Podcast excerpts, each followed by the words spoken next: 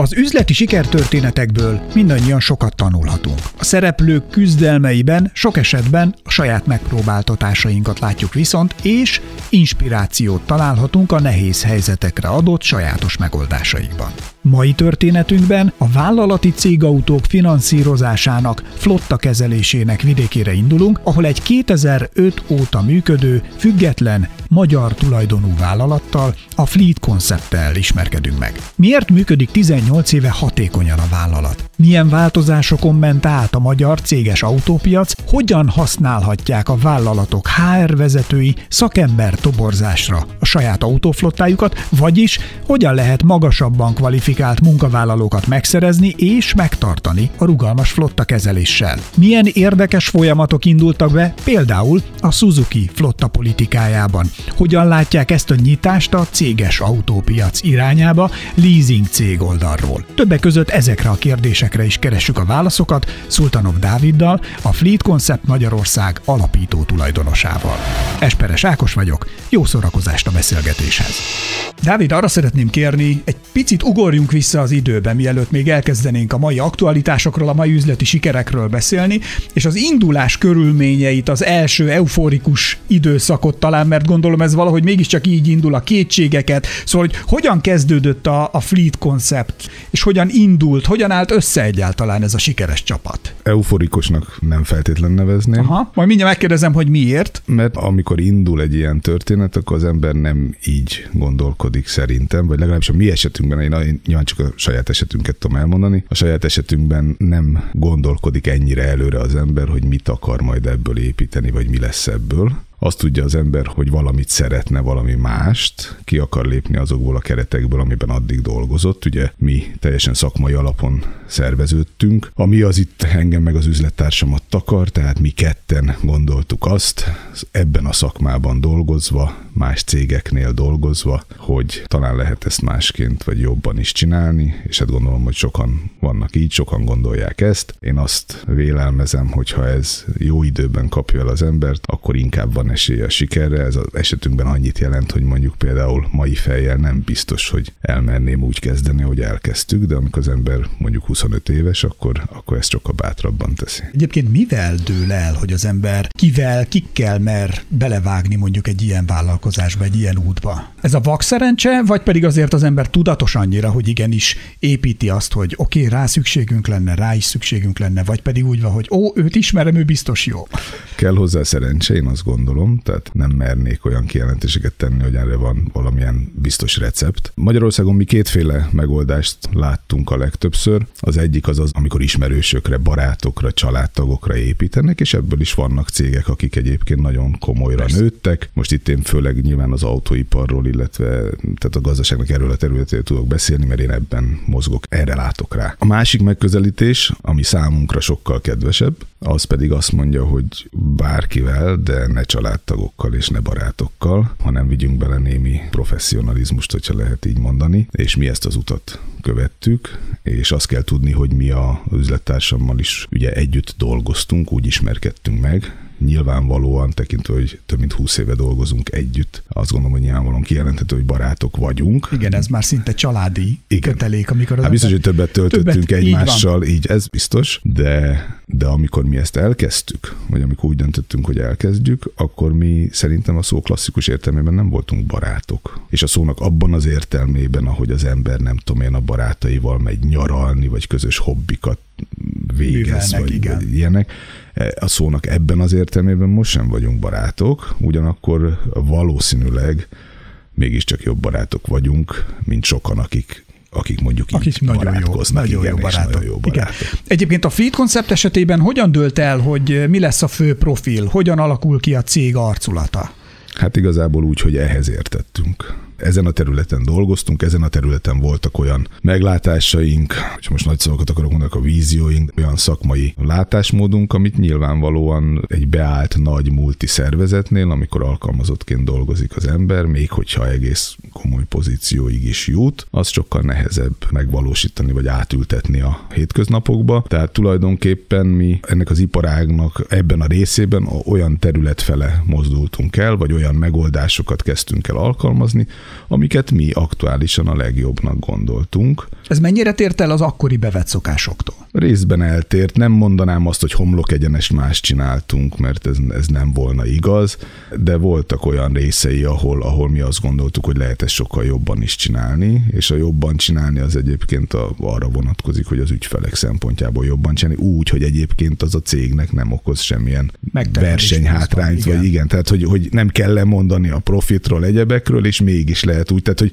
közelebb lehet jutni ahhoz a egyébként szerintem nagyon elcsépelt win-win szituációhoz, ami nem tudom, hogy létezik-e, de hogy közelebb lehet hozzá kúszni, azt gondoltuk mi akkor, és azért azt látjuk, hogy az idő az az azt gondolom, hogy igazolt minket, mert ha beszéltek ennyit mondjuk már magunkról, hogy az ügyfeleknél jelenlévő fluktuáció például nálunk sokkal-sokkal alacsonyabb, mint ami így a piacon úgy látszik. Hogyan élték meg például az indulásnál, melyek voltak a legerőt próbálóbb kihívások? És azért ez mégse olyan sétagalop, hogy az ember elhajózik a naplementébe. Hát a sétagaloptól nagyon messze Igen. van, tehát hogy ugye azért azt kell látni, hogy mondjuk a, most magamról tudok beszélni, hogy mondjuk az első évtizedben mondjuk az teljesen rendszeres volt, hogy, hogy mondjuk este 11-kor én még az irodában vagyok, de volt olyan, hogy napfelkeltét is az irodában láttam meg, tehát ilyen is volt. Úgyhogy hát ezek, ezek azért szerintem kemény évek. Vagy Ez ilyenkor honnét merít az ember? Tehát honnét jön az a motiváció, vagy honnét jön az az elkötelezettség, hogy ezt az ember még ezt is beleteszi, ezt a plusz energiát is beleteszi?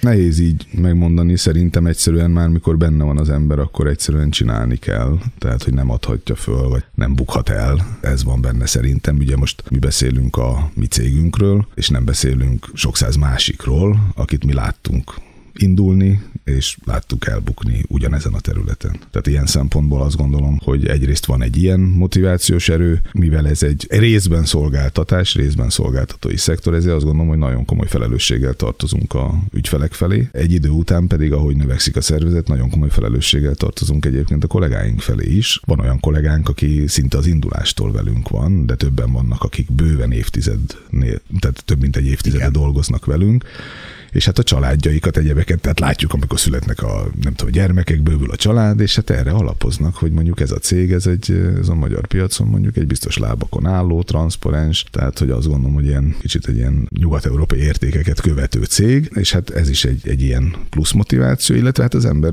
azt gondolja, hogy tudja jobban csinálni, és hát akkor azért jó lenne, hogyha mondjuk ezt tudná is bizonyítani a hétköznapokban, szóval ez egy ilyen erős hajtóerő.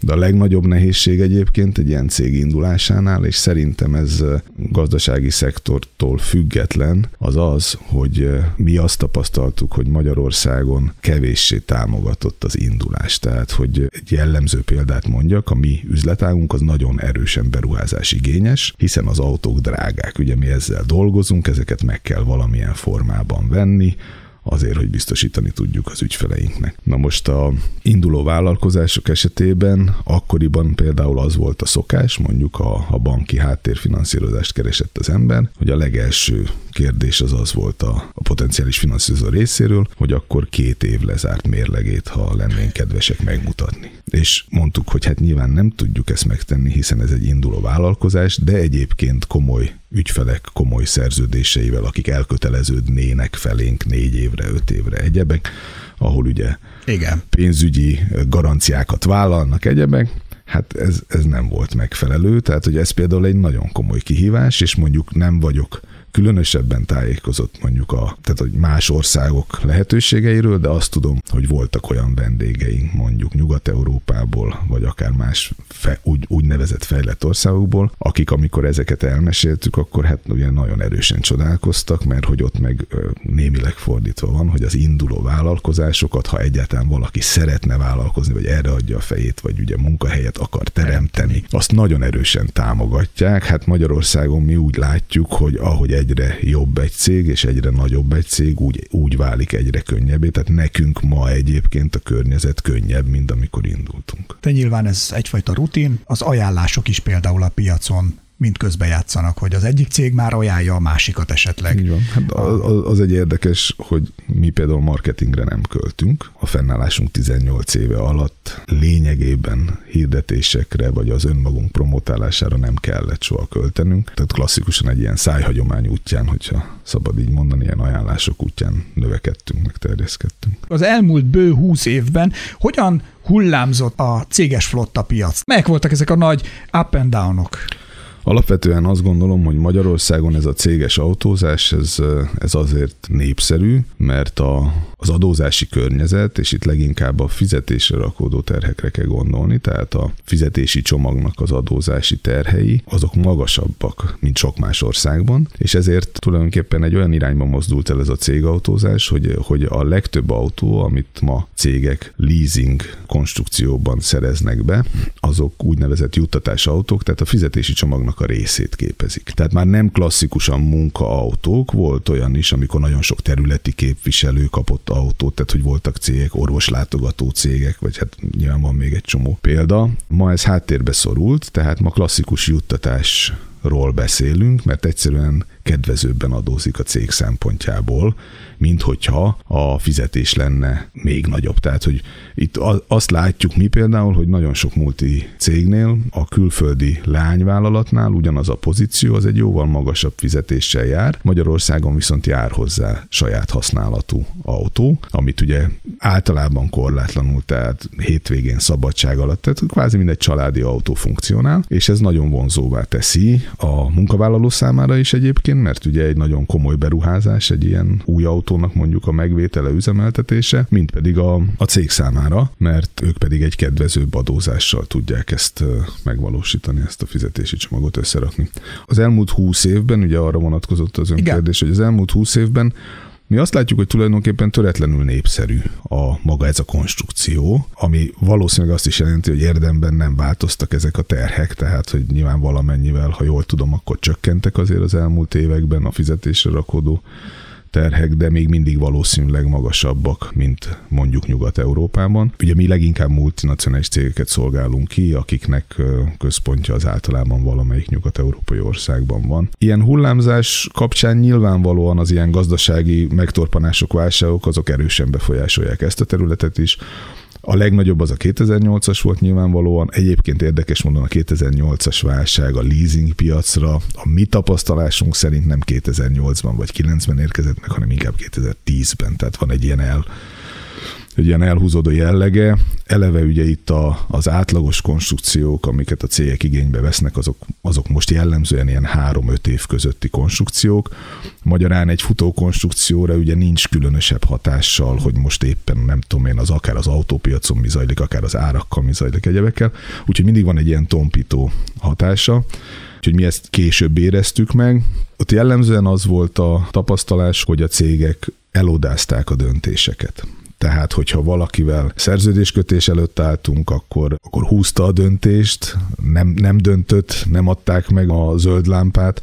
Hogyha meglévő flottáról beszélünk, akkor pedig nagyon gyakran hosszabbítottak a cégek, tehát kivártak nézték, hogy mi történik, úgyhogy itt egy ilyen időszak volt. Utána egyébként lehetett, nagyon pontosan lehetett látni, hogy két-három-négy évvel utána a használt autópiacon micsoda hiány jelentkezett azokból az autókból, nem volt a 2012 környékén, a klasszikus, amit nagyon szeretnek mondjuk Magyarországon is, meg mindenhol megvásárolni mondjuk magánszemélyek vagy családok, hogy két-három-négy éves leinformálható előélettel bíró autók, nagyon kevés volt a piacon, lett egyből egy nagyon komoly árfelhajtó hatása. És egy másik nagy ilyen visszaesés volt, azt én nem pontosan tudom évszámhoz kötni, de ez a, ez a devizahitelezési válság, ami itt is jelentkezett, a svájci frank alapú hitelezés és az itt is nagyon elterjedt volt. Itt zárójelben meg kell jegyeznem, hogy mi sose csináltuk egyébként, tehát nekünk csak eurós finanszírozás volt a portfólióban, vagy forintos, de mondhatjuk azt is, hogy szerencsénk volt, de egyébként mi tudatosan döntöttünk így, úgyhogy az minket kevésbé érintett meg.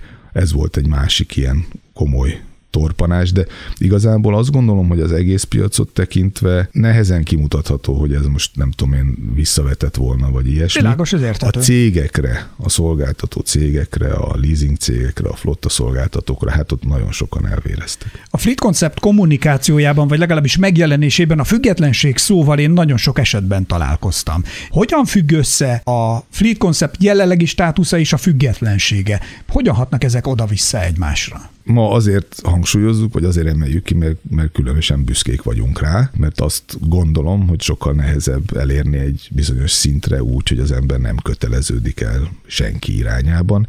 Itt ugye két dologra kell gondolni, ami, ami jellemző vagy akár háromra is lehet ezt mondani.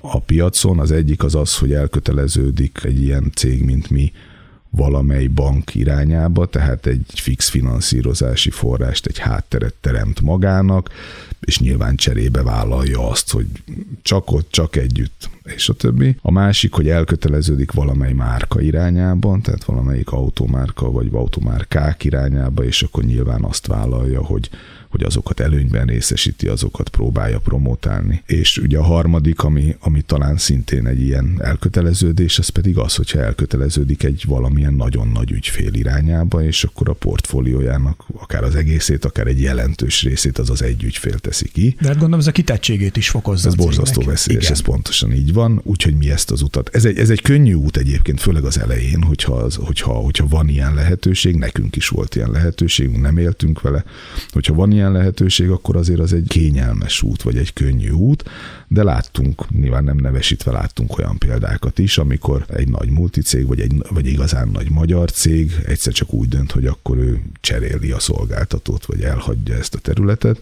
és akkor az addig felépített infrastruktúra, akár az emberállomány, az egy az nagyon komoly részét le kell építeni, az egy nagyon nehéz feladat. Azt Meg gondolom egy cég életében fontos az, hogy a piacról, ahogy megél, egyfajta, hát ha szabad ezzel a párhuzammal, metaforával érni, hogy egyfajta izomzatot kiépít az ember a cégiben arra, hogy folyamatosan mozgásban van, folyamatosan új piacokat szerezzen, kiszolgáljon, nem pedig az, hogy egy irányba megyünk, és akkor lehet, hogy ezek a képességek pont, hogy hiányoznak is abból a cégből. Igen. Igazából erre vonatkozna a következő kérdés is, hogy a szervezetfejlesztésnek a Fleet Conceptnél melyek voltak a, a legkomolyabb kihívásai személyes, illetve céges szinten? Még az előző annyit, hogy annyit szeretnénk mondani, hogy igen, tehát hogy mi egyébként hiszünk a versenybe, tehát mi úgy látjuk, hogy egyébként az jót tesz egy cégnek, úgy is, hogy nyilván egy csomó kudarcot le kell nyerni. Abszolút, de van, aki szeret versenyezni, van ilyen. Igen, van ilyen. Igen, van, van ilyen. Akad még ilyen. Igen, valamikor az egy jó érzés, én nem tudom ki, hogy van veled, az egy jó érzés, amikor az ember tudja, hogy ezért valóban a saját képességeimen alapulva megdolgoztam érte, eredményt értem el, valahogy ennek jobb örülni. Sokkal jobb érzés, illetve sokkal magabiztosabbá teszi az embert. A céget pedig egyébként ezt az üzlettársam szokta mondani, sokkal válságállóbbá teszi egyébként ez a tudás. Ez az az izomzat, amiről igen, én is akartam van, az imént beszélni. Pontosan. A, szer, a szervezetfejlesztés ugye az volt a Igen, a igen kérdés. hogy ez hogyan működött. Azt gondolom, hogy nem egy általános receptet követtünk, bár nyilván nem, nem végzek kutatásokat a témában. Ugye ez egy olyan összetett terület, hogy azzal szembesültünk mi már a legelejétől kezdve egyébként, hogy nem tudunk klasszikus szakembereket keresni, mert nincs ilyen szakma. Legalábbis nem képeznek ilyen szakembereket. Tehát, mint ahogy mint ahogy tegyük fel, valahova kell egy villanyszerelő, és akkor azt mondja az ember, hogy hát nyilván egy iskolát végzett embert keres, vagy kell egy nem akarok most mindenféle példákat mondani, Persze, világos technikai, vagy kell egy orvos, ugye, tehát hogy az, nálunk nagyon sok rétű a feladat, amit a kollégáknak el kell látni. Mi lesz az a szakma egyébként? Vagy van-e valami neve akkor, ha már az ember beletanul itt a cégnél egyébként? Ezt meg lehet valahogy, vagy lehet valahogy ezt nevesíteni? Hát Értékesítési munkatárs felveszem? Igen, igen, a titulusoknak nyilván vannak nevei, tehát van bérbeadási ügyintéző, vannak, nem tudom én, vannak operatív vezetők, vannak key accountok, ugye ez a, igen. a kiemelt ügyfelek kapcsolattartói, vannak pénzügyi szakemberek mondjuk, akik a, akik a finanszírozás részével foglalkoznak. A pozíciók neveit azt nyilván ahhoz alkotjuk, amit, ami a hétköznapokban a munkavégzés, de amikor a... A klasszikus indulásnál, ugye, amikor új embert keres az ember, működtetni igen, a céget. Illetve most is, amikor új embert keresünk, tehát persze a pozíció nevét meg tudjuk adni, hogy mire keresünk, de nem fogunk tudni találni olyat, akinek ez szerepel bármilyen iskolai papírjában, mint végzettség. Tehát nem találunk. És ilyeneket. akkor ez milyen kihívást állít a cég elé? Mi ezt úgy oldottuk meg, hogy saját magunk képezzük nyilvánvalóan az embereinket. Én azt gondolom, hogy ez bevált. Nem állítom, hogy nincsenek nehézségeink, de klasszikusan mi jó embereket keresünk, én ezt szoktam mondani. Mi a jó ember definíciója egyébként? A jó ember definíciója... Mitől lesz jó egy ember? Olyan szempontból ez erősen szubjektív, hogy a, aki a mi értékrendünkhöz közel áll, ugye, emberileg. Szempont. Hát ugye vannak alapvető, hogy mondjam, bűnök, amit nyilván senki nem szeret látni, ügyfélközpontú, jól tud kommunikálni, tehát hogy legalábbis azon a szinten, ahol ő dolgozik, tehát ugye ügyfelekkel nagyon sokat találkoznak a kollégáink, meg tudja különböztetni. Ezt szeretem mondani, nem tudom, hogy ez mennyire valid, de, de, de én azt szoktam mondani, hogy az a legnehezebb ezen a részen a kollégák többségének, nyilván nem minden van, aki back office-ba dolgozik, ő kevesebb ilyen problémával találkozik, az a legnehezebb, hogy a hétköznapokban nagyon sok mindenkinek mi vagyunk a szolgáltató, ugyanakkor pedig nagyon sokan szállítanak be nekünk, elég csak szervizekre gondolni, autókereskedésekre gondolni, importőrökre gondolni, nem tudom én, gumis műhelyekre gondolni, biztosító társaságokra gondolni, tudom én, alkuszcégekre gondolni, szóval azt hiszem talán még biztos lehetne sorolni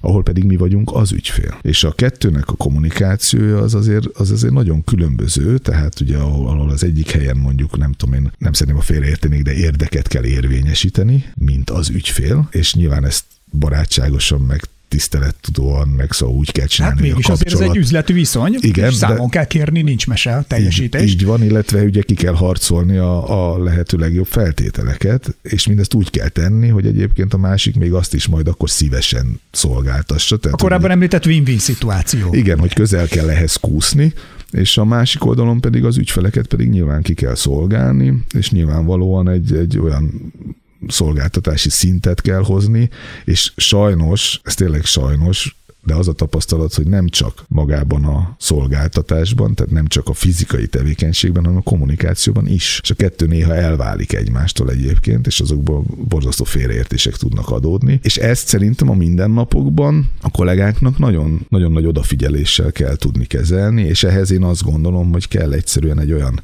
háttér, ahonnan jön ez a, azt szoktuk mondani, hogy, ilyen, hogy volt egy gyerekszobája ügye valakinek, és hát ilyen embereket keresünk, és akkor a másik oldalon persze hát kell elég komoly munkabírás, mert hát ugye ez egy profitorientált vállalat. Itt, hogyha meg kell valamilyen problémát oldani, vagy valamelyik ügyfélnek olyan problémája van, vagy valamilyen, nem tudom én, nagy tender, vagy, vagy mondjuk most ősszel beszélgetünk, ugye mondjuk itt a gumizási szezon, tehát ilyenkor azért a munka mennyiség az, tehát van benne szezonalitás, ilyenkor erősen megemelkedik, tehát itt azért a túlóra az mondjuk nem, nem olyan nagyon ritka nálunk, és akkor ezeket úgy rugalmasan kell tudni kezelni. Tehát fizikailag is van megterhelés, szellemileg is van megterhelés, és mindezek mellett egy ilyen nagyon kiegyensúlyozott mindennapi ügymenetet kell biztosítani mind az ügyfeleknek, mind a beszállítóknak, és hát ugye egy ilyen többszörös függőségi viszony van, hogyha így nézzük, mert hát nyilván mi függünk a beszállítók munkájának minőségétől is, azt nekünk valamilyen módon kontrollálni is kell, ellenőrizni is kell, igyekezni kell, nem tudom én, saját magunk számára egy előnyös helyzetet is teremteni, úgyhogy ők is azt érezzék, hogy ez még előnyös helyzet, az ügyfeleket pedig hát ki kell szolgálni, és ugye nyilván minden szegmensben így van, vagy minden szolgáltatónál így van, de hogy azért ritkán hívnak fel minket az ügyfelek, hogy ma is minden rendben volt, ugye, pedig nyilván ez a döntő többség, és amikor pedig problémák vannak, akkor azt orvosolni kell. Ezt tulajdonképpen nekünk 0-24-be kell tudni. De milyen jó megfogalmazás az, hogy legyen valakinek gyerekszobája. Igazából nincs egy tételes lista, hogy ez mit nincs. jelent, mégis mindannyian értjük, hogy kb. úgy azért miről van szó. Tehát Nem. valahogy ez így benne van a, a köztudatban. Egyébként a cég jelenlegi működését tekintve, és akkor egy picit talán most már a jelenbe érkezünk, honnét merítenek, honnét szereznek inspirációt, hogy merre mozduljanak, milyen trendeket kövessenek. Felteszem, itt is azért figyelni kell, hogy mi változik a világban, erre valamilyen szinten reagálni kell, és lehet lehetőleg a legjobban reagálni, és még talán a versenytársak előtt, vagy náluk talán jobb minőségben. Szóval ez az inspiráció, ez honnét érkezik? Annyiban szerencsés a helyzet, hogy mint említettem, ilyen hosszú távú szerződésekkel dolgozunk, ezért, hogyha valami változik a piacon, vagy akár mondjuk a, a szabályozói környezetben, akkor azért általában van időnk utána nézni, hogy hogy lehet ezt jól lekövetni, hogy lehet ezt a, a, mondjuk a legjobban összegyúrni úgy, hogy az ügyfelek számára ez egy kedvező történetté váljon. Az autóipar változásait azt nyilván figyelemmel követjük folyamatosan.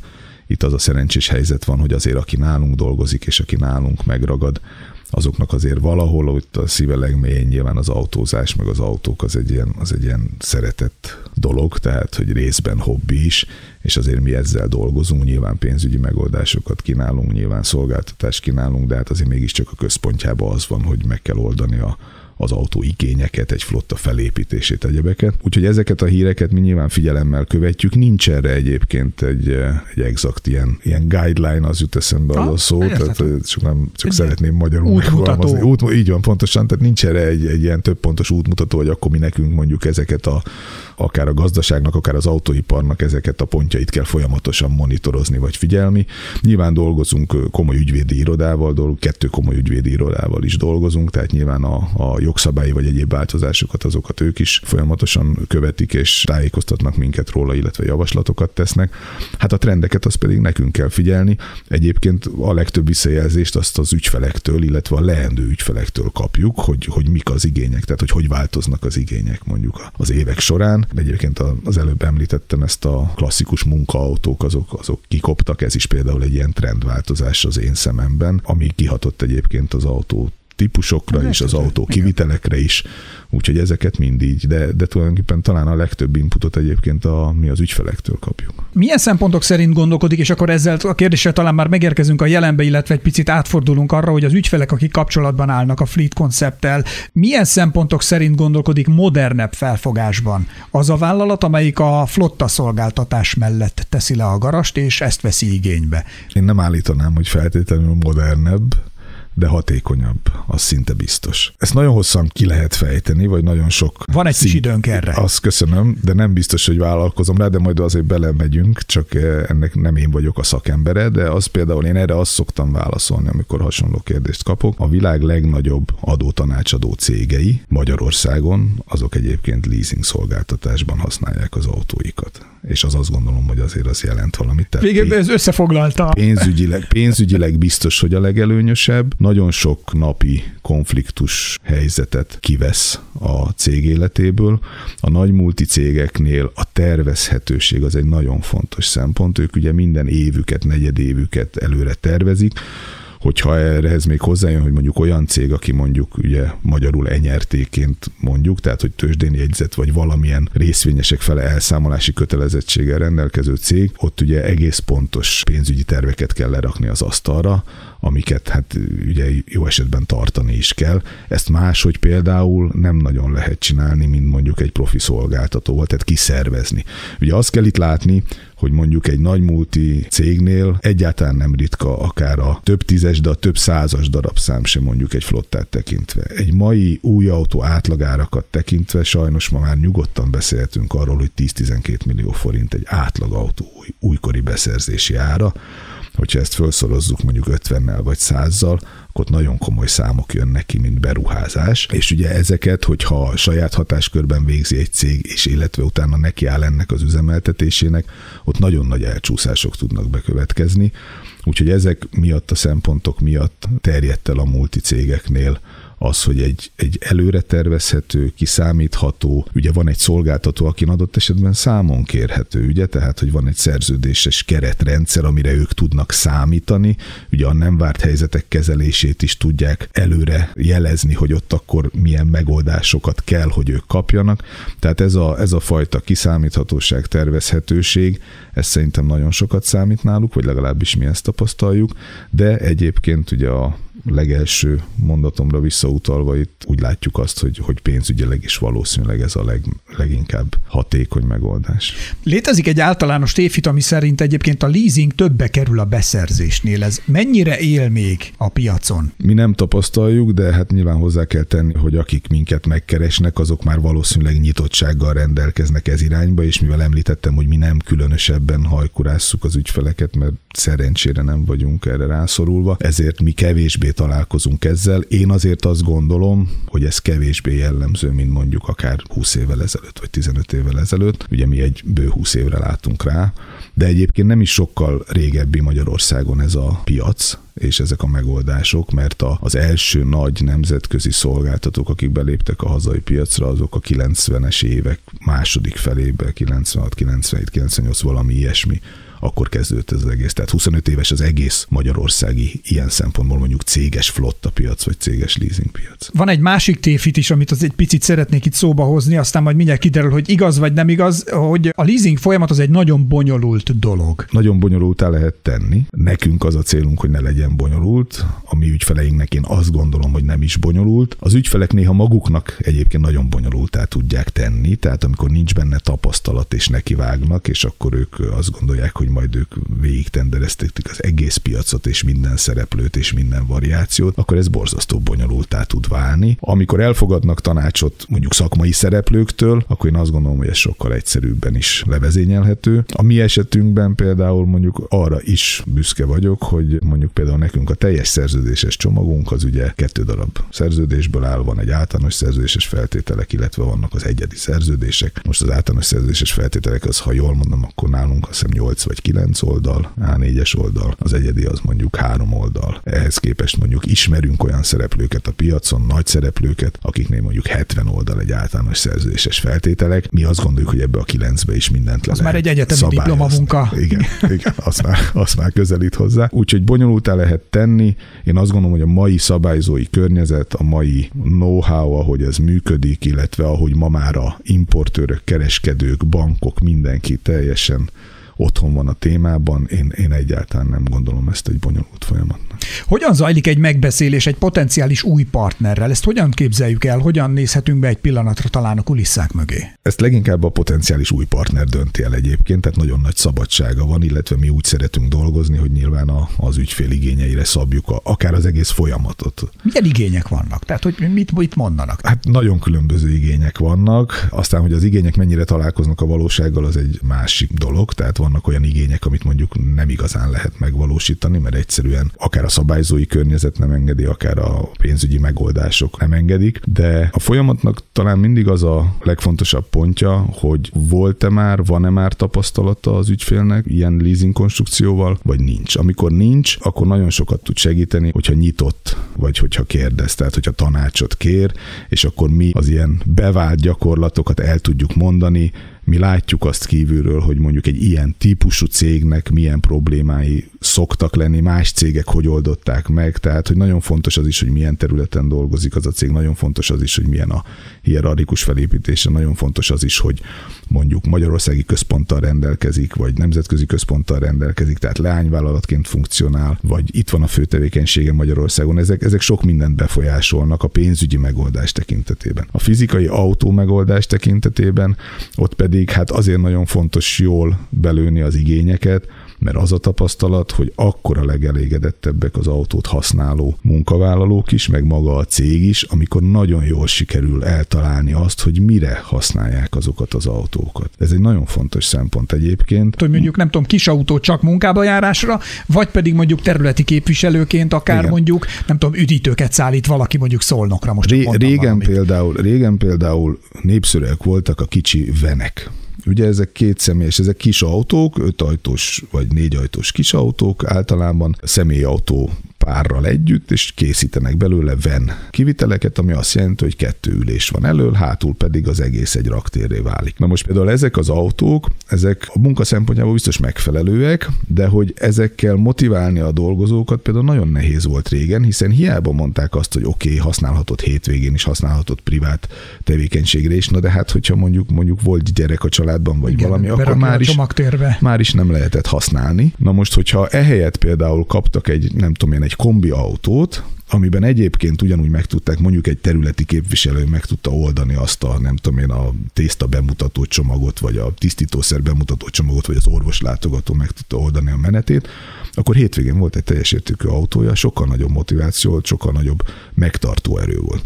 Mondok egy másik példát, ami most, most aktuális, az pedig az, hogy ugye ahogy bejöttek a tehát nyilván az autózásban ugye az egy most komoly értekezések mennek, hogy akkor mi lesz a jövő, mi lesz az irány, zöldülünk, elektromos, nem zöldülünk, nem elektromos, hibrid és a többi alternatív meghajtások egyebek. Én ebben nyilván nem akarok, nem is tudok állást foglalni, mint bármilyen igényt kiszolgálunk, de olyat láttunk többször, hogy egy cég úgymond ilyen marketing szempontból abszolút elindult e fele a zöld irány felé, és mondjuk területi képviselői vagy olyan autóknak, amelyek sokat mennek, mondjuk hibrideket állított be. Most ugye egyrésztről azért azért nagyon gyakran ezek az alternatív megoldású vagy hajtású autók, azok ma még drágábbak, tehát nyilván egy magasabb beruházási érték volt, egy magasabb bérleti díj. A cég azt mondta, hogy ez neki elfér, mert hogy nyilván az ő megítélése miatt. Ugyanakkor ugye arra számítottak, hogy például az üzemeltetési költségeknek mondjuk az üzemanyag része az jobb lesz, olcsóbb lesz, hiszen Valamit papíron. majd Igen, hogy papíron ezek Igen. jobban fogyasztanak ezek az autók. Ez való igaz, hogyha ezeket az autókat olyan körülmények között használják. De hogyha ezeket az autókat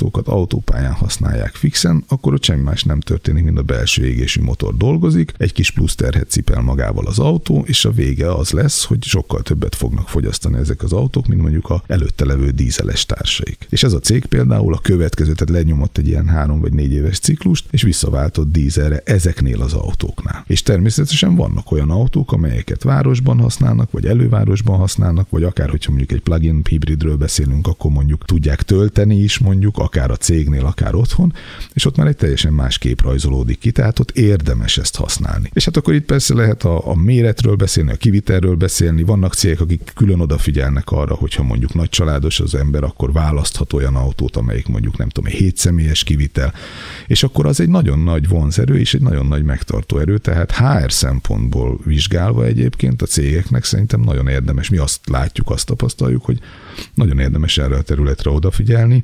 Az IT cégek között például azt látjuk az utóbbi években, hogy nagyon erős a verseny a szakemberekért. Most ez nem tudom, hogy magyar sajátosság vagy világ sajátosság. Talán világ, igen. Tehát, hogy a jó szakember mindenhol elkér. Igen, és a IT szektorban ugye, ugye kifejezetten versenyeznek a kegyeikért, hogyha szabad így mondani, és van olyan cégünk, aki azzal ért el sikereket, hogy ő azt tette, hogy nem, nem adott más szintű fizetést, mint amit máshol kaptak volna, viszont a céges policyban megengedte a prémium márkáknak a jelenlétét, azt sok helyen nem engedik, és abba a pillanatban sokkal szélesebben mentek hozzá a szakemberek dolgozni. Az ember nem is gondolná, hogy milyen sok nem költött, egy ilyen apróságon. Igen, nem költött többet, csak azt mondta, hogy ebben a keretben, ha el tudunk helyezni egy prémium márkát, ő nem zárja ki és abban a pillanatban nagyon könnyen szerzett munkavállalókat, ezt tőlük tudjuk, tehát hogy ez egy biztos info.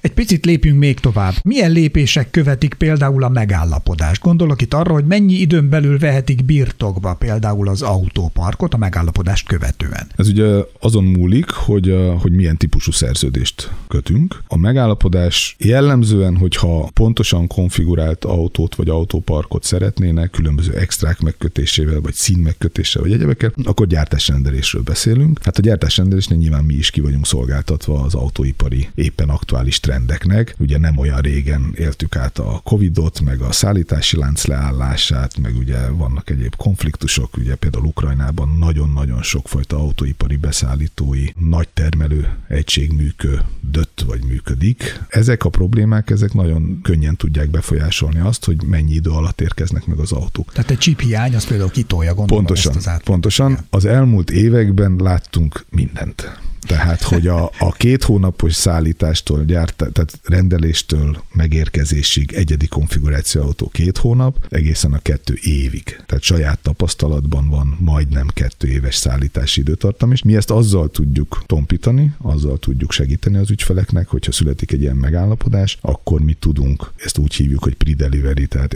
ilyen érkezésig autókat biztosítani, amelyek nyilván nem lesznek pontosan olyan típusok, vagy pontosan olyan felszereltségűek, viszont a kategória, a hajtáslánc egyéb tekintetében nagyon közel És az ügymenet ahhoz. pedig halad. Igen. Így van, tehát ez tulajdonképpen kis túlzással ezt azonnal tudjuk biztosítani, és akkor már ez a konstrukció, ez a pénzügyi konstrukció, és ez a flotta park üzemel addig, amíg szépen majd megjönnek az autók. Van olyan ügyfél, aki rugalmasabb, hogyha ilyen van, akkor nyilván lehet a, ké- a, a meglévő készletekről válogatni. A meglévő készletek is olyanok, hogy hát hogy gyakran változnak. Tehát a Covid alatt mondjuk, vagy amikor ez a chip hiány, amit ön említett volt, akkor akkor nagyon lefogytak a készletek is, mert mindent vittek. Tehát egyszerűen hiány volt, ugye keresleti nyomás volt tulajdonképpen. Most azt látjuk, hogy egyébként kezdenek visszaállni normál menetrendbe. Egy szerintünk, vagy amiben mi tanultunk bele az elmúlt húsz évben, egy normális, idézőben normális világban, ott azért vannak készletek, a importőröknél, kereskedőknél, tehát azért, azért a, amelyik cég rugalmas, akkor viszonylag gyorsan fel lehet állítani egy flottát. Például a megállapodást követően van-e olyan, hogy tréningeket biztosítanak a belépő sofőrök számára, a belépő autó? Amennyiben erre van számára. igény, akkor van. Általában nem szokott ilyen igény lenni egyébként, nem szokott ilyen igény felmerülni. A cégek általában házon belül rendezik ezt, tehát a, a komolyabb, akik régebb óta használnak ilyen autóparkokat, azok általában saját úgymond policyval rendelkeznek, és akkor azt szerint, hogy mondjam, képzik, vagy, vagy adnak át információt a sofőröknek. Az egy fontos pont, hogy ugye mi jogilag, nekünk az autóhasználók nem ügyfeleink, nekünk ugye a cég az ügyfelünk jogilag. Nyilván a hétköznapokban mi magunk is ügyfelekként hivatkozunk az autót használókra, de mi abszolút azt tesszük, amit a cég mond és kér. Tehát, hogyha kér ebben segítséget, akkor természetesen adunk, nem jellemző. Ami még talán, ami viszont talán jellemző, ez mondjuk a csere autóbiztosítás. Milyen esetekben lehet erre szükség, és egyáltalán ez hogy működik? Ennek milyen határai vannak, milyen problémái és előnyei? Ez abszolút szerződés függő tényleg. Tehát, hogy itt a, attól elkezdve, hogy mindenre és azonnal járhat csereautó, egészen addig, hogy egyáltalán nem kéri ezt az ügyfél, ugye nyilván akkor egy alacsonyabb árszínvonalon tudja megoldani ezt az autó kérdését. Paletta az nagyon széles, és abszolút az ügyfél igényére tudjuk szabni. Amit biztosítunk mindenkinek, az az úgynevezett mobilitás garancia, tehát olyan nem történhet, hogy valaki mondjuk műszaki hibával vagy egy balesettel mondjuk az útszélén marad. Ilyen nincsen tehát automatikusan mobilitás az jár, tehát valamilyen asszisztans vagy valamilyen csere autó az érkezik, hogy utána az meddig maradhat nála, kell-e érte fizetni, mennyit kell érte fizetni, milyen elszámolás van, flotta szinten van ez kezelve, vagy egyedi szinten, ezek már mind a szerződésben szabályozott dolgok, de ezt a fajta mobilitást, ezt biztosítjuk, ami egyébként szerintem visszautal arra is, amit beszéltünk, hogy mondjuk egy-egy cégnél például a tervezhetőség ilyen szempontból is fontos, tehát nyilvánvalóan mondjuk lehet, hogy hogy elképzelhető olyan eset, hogy sajnálatosan mondjuk elkésik egy fontos tárgyalásról valaki, ha történik egy baleset, de ha kellően rugalmas a tárgyalópartner, akkor lehet, hogy két órával később egyébként tudják, vagy, tehát meg tudják tartani azt a tárgyalást. Nem mindegy, tehát azért ez biztos. Egyébként nemzetközi viszonylatban vizsgálva a magyar piac az mennyire érti és használja az autoleasinget, mint üzleti megoldást? Van erre valami rálátás, vagy valami összevetési lehetőség? Magánvéleményem van róla, mert nem vagyok, tehát nem követem szorosan a külföldi piacokat. A a magánvéleményünk, véleményem, tapasztalatunk az az, hogy nagyon elfogadott Magyarországon, nagyon jól érti a céges közönség, ugyanakkor sokkal magasabbak az elvárások, mint Nyugat-Európában. Tehát ez egy érdekes pont, mert általában, talán általában azt szoktuk meg, hogy Nyugat-Európában ezek flottabbul működnek. Nagyon sok személyes beszámolóból tudom, hogy sokkal magasabb elvárásoknak felelünk meg itt Magyarországon minden szolgáltató, mint amit Nyugat-Európában támasztanának felénk. Milyen szempontok alapján áll össze például a flotta kínálat egy cégnél? Erre van-e valami elvárás? A partnereknél azt látjuk, hogy ezek ilyen oda-visszaható dolgok, tehát egyrészt nyilván látják azt is, hogy más cégek mit használnak, látják látják azt is, hogy mi a népszerű a piacon, aztán azt is látják és érzékelik, hogy az emberek szemében mi a népszerű. De ezek oda-visszahatnak, mi azt gondoljuk, tehát hogy az emberek szemében ugye az is népszerű, ami egyébként nem tudom én, sok van az utcán, vagy a családban sok van, vagy kapott céges autóként a nem tudom én az unokabátyám, Igen, és, és azt mondja, az... hogy milyen jó, hát akkor az nekem is jó lesz. Tehát ezek oda-vissza ható dolgok. Ez az egyik, ami meghatározza, ami a mi részünkről ketté bontanám, az egyik az az, hogy, és ez egy, egy általános megfogalmazás lesz, de tényleg így gondolkodunk, gondolkodunk, hogy bármi lehet, amit az ügyfél szeretne tehát nekünk vannak egész extrém autók is a portfólióban, de azért legtöbbször ugye az dönti el, hogy az adott márkának a flotta politikája az milyen. És ezek egyrészt változnak is időről időre, tehát vannak márkák, akik, akik komolyabban veszik a flotta piacot, vannak, akik kevésbé. Itt ugye kedvezményekre kell gondolni, szállítási könnyítésekre kell gondolni, üzemeltetési, szerviz, garanciális, bármi egyéb támogatásokra kell gondolni.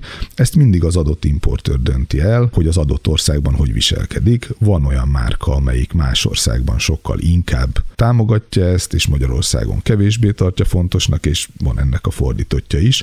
Ha tőlünk kérnek tanácsot, mi nem szeretjük befolyásolni az ügyfeleket a tekintetben, hogy egy csomó szubjektum van ebbe, hogy, hogy az ember hogy gondolkodik erről, de azt meg tudjuk nekik mutatni, hogy mondjuk akár a flotta kedvezmények tekintetében melyik márka mit kínál. Egyébként van-e olyan gépjármű forgalmazó, amelyikkel sikerült egyfajta stratégiai partnerséget, vagy egy szorosabb együttműködést kialakítani? Hát van több is.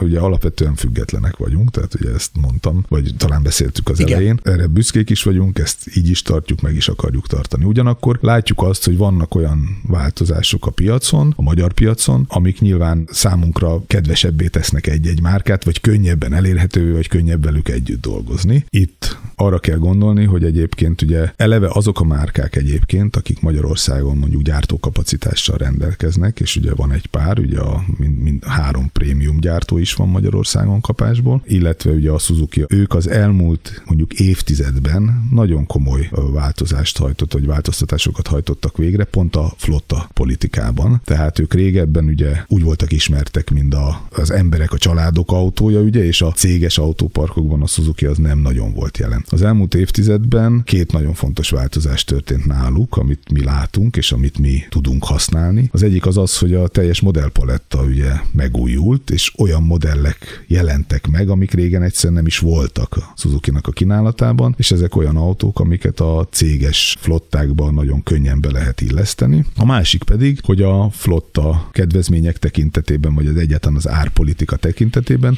Magyarország kapott egy kiemelt státuszt. Egyrésztről azért, tehát, hogy a, a Magyarországon gyártott modellekre nagyon vonzó árakat tudnak megfogalmazni, mondjuk például Nyugat-Európához képest ez teljesen transzparens, ez lecsekkolható, hogyha euróban nézzük vagy tartjuk nyilván, akkor egyszerűen az itt gyártott modelljeik azok jóval jobb áron érhetőek el Magyarországon, és ezt megfejelik egy olyan flotta támogatással, ami könnyűvé teszi a, a modellekkel való dolgozást, és ezt most már egyre több cég engedi be a portfólióba. Ez nyilván egy folyamat, tehát hogy azért a Suzuki mint brandet azt valahogy elkönyvelték ugye Magyarországon a 90-es években, nyilván egy nagy siker volt, de nem a vállalati oldalon. És most ez változik erőteljesen, úgyhogy mi magunk is használjuk a modelljeiket, illetve több cégünk is van, ahol már teljesen elfogadott, hogy a flottát abból alakítják ki. Jellemzően mekkora cégek veszik igénybe ezeket a szolgáltatásokat? Ugye a piacon minden jelen van, tehát a legkisebb cégtől a legnagyobbakig. Tehát mondjuk a KKV-k mi... például, mert a multiknál ugye már elhangzott, hogy gondolom, igen. igen. KKV-k is igénybe veszik, mi nem dolgozunk a KKV szektorral. Ennek az az oka, hogy egyszerűen ezt a döntést hoztuk. Sokkal nehezebb egy multival megállapodni, mint egy KKV-val. Sokkal több elvárásnak kell megfelelni, sokkal kisebb áréssel kell dolgozni, vagy lehet dolgozni. Ugyanakkor, ha a megállapodás születik, akkor egy akkor egy sokkal kiegyensúlyozottabb ügymenetre lehet számítani, és mi ezt részesítettük előnybe, így építettük fel a portfóliót, és igazság szerint most az a helyzet van, hogy már, már ilyen körökben ajánlanak minket, tehát hogy nem is nagyon keresnek minket a KKV szektorból. Milyen vízió él a cég vezetésében a közeli és a távolabbi időszakra a Fleet koncepttel kapcsolatosan? A távolabbi időszakról én nem mernék nyilatkozni, mert ez egy olyan dinamikusan változó szegmense a gazdaságnak szerintem, hogy ott tulajdonképpen álmokról lehet beszélni, maximum víziókról nem nagyon. Tehát a mi tervezésünk az általában maximum középtávig lő el, ami a mi értelmezésünk szerint mondjuk 3-5 év, Nyilván nagyon fontos, a, ezt már többször említettem, szabályozó környezet az egy nagyon fontos dolog. Tehát arra ugye nekünk, mint Fleet Concept, vagy nekem nincs hatásom, ahhoz nekünk alkalmazkodni kell. A másik nagyon fontos, ugye, amit látunk most az autóipar tekintetében az autóipari átalakulás, ami most van egy Európában talán egy viszonylag elfogadott irány, hogy majd mi lesz a jövő, de hát azért nagyon sok kétség merül fel folyamatosan. Ugye ez szakmai berkekben azért ez egy, ez egy, ez egy, most ez egy ilyen forró téma, hogyha lehet így mondani. És ugye ez nagyon erősen meghatározza azt is, hogy, hogy ugye a másodlagos piac az hogy fog kinézni az autóknál, ami nekünk azért egy nagyon lényeges szempont. Itt mi egyenlőre úgy vagyunk, hogy erre nyitottak vagyunk, tehát hogyha az ügyféligény azt közvetíti felénk, akkor mi nagyon szívesen megoldunk bármit, nem zárkozunk el semmi elől. Vannak, vannak szolgáltatók, vagy vannak cégek, akik egyébként egyértelműen letették a garast mondjuk a, nem tudom, a zöld autók mellett, Igen. és nem is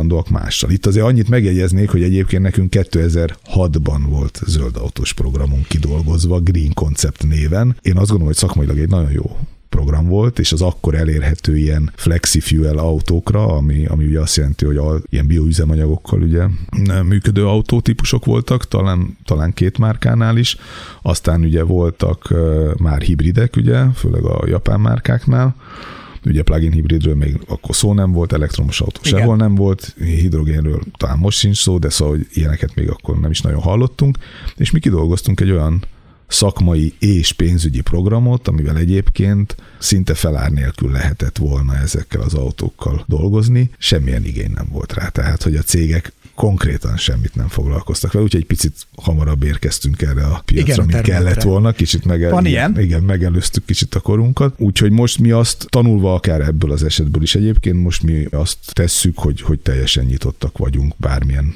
megoldást megpróbálunk jól összerakni és megcsinálni. Mi a hazai piacon képzeljük el a jövőnket, tehát voltak kitekintéseink más országokba, voltak projektjeink is környező országokba egyébként, de azt látjuk, hogy ahhoz, hogy a hétköznapi megoldások jól működjenek, ahhoz nagyon jól kell ismerni a, a helyi környezetet, nem csak jogi szinten, hanem ugye a, a fizikai síkon is, és ez nehéz úgy, hogyha mi egy konstans növekedésben vagyunk, ezt nehéz úgy csinálni, hogy ott is azt a minőségű szolgáltatást tudjuk nyújtani. Felszokott merülni időről ez a kérdés, mert ugye vannak cégek, akik, akik próbálják úgy megoldani a, az autóflotta igényüket, hogy mondjuk több országra azonos szolgáltatót választanak. Ugye ebben ilyen felkéréseket szoktunk kapni, de egyenlőre mi most itt Magyarországon képzeljük el. A növekedést azt pedig egy ilyen organikus formában tesszük, mindig is így tettük, ezután is ez a tervünk, és, és mindig tartózkodtunk az ilyen nagyon nagy ugrásoktól, amik ugye nagyon nagy kitettséggel is járnának. Tehát ilyen szempontból ezt a fajta multinacionális cégek környezetét szeretnénk a továbbra is kiszolgálni.